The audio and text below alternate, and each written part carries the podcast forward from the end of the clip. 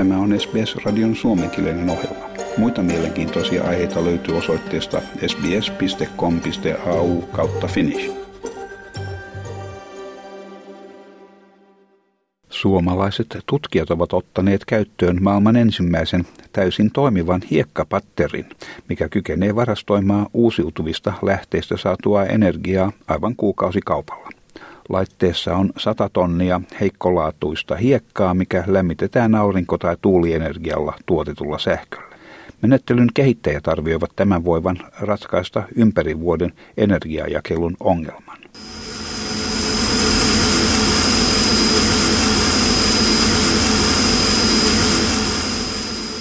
Tampereella pumppu ajaa kuumaa ilmaa suureen rakennushiekkaa sisältävään säiliöön.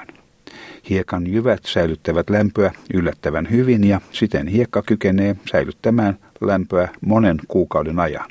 Hiekkaa käyttäen ratkaistaan yksi uusiutuvan energian käytön suurimpia käytännön ongelmia. Eli mitä teet, jos aurinko ei paista ja tuuli ei puhalla?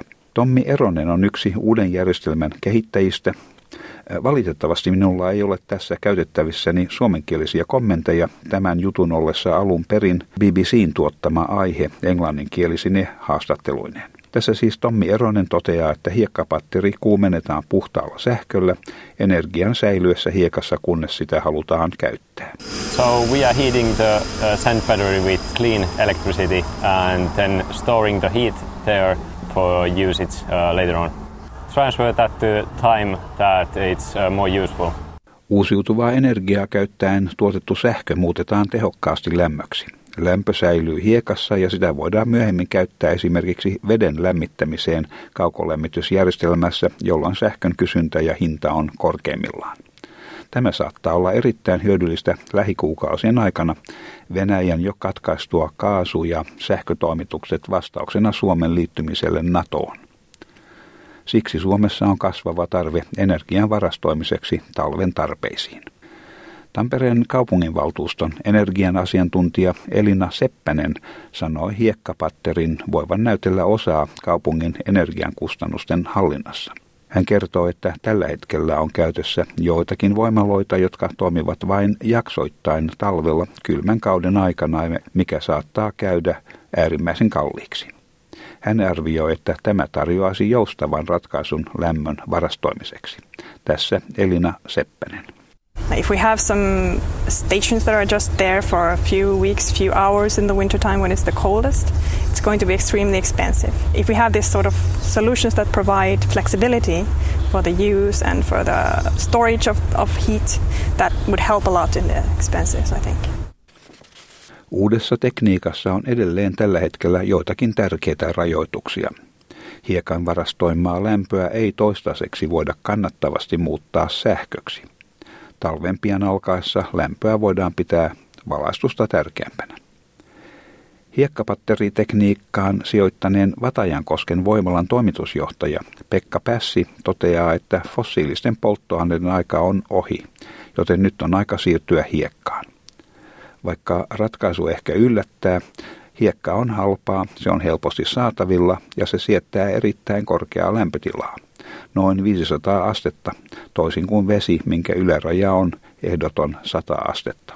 Näin voidaan varastoida paljon lämpöä pieneen tilaan. It's a bit strange, but it's it's cheap, it's easy to get, and you can get to really high temperatures, maybe 500 degrees, while in with water you can only get to 100. So you get a lot of heat stored in a small space. Uusiutuvista lähteistä tuotetun energian varastointitarve ei tule katoamaan, joten tulevaisuudessa varastoinnin merkitys kasvaa. Pekka Pässi arvioi hiekkapattereiden käytön lisääntyvän.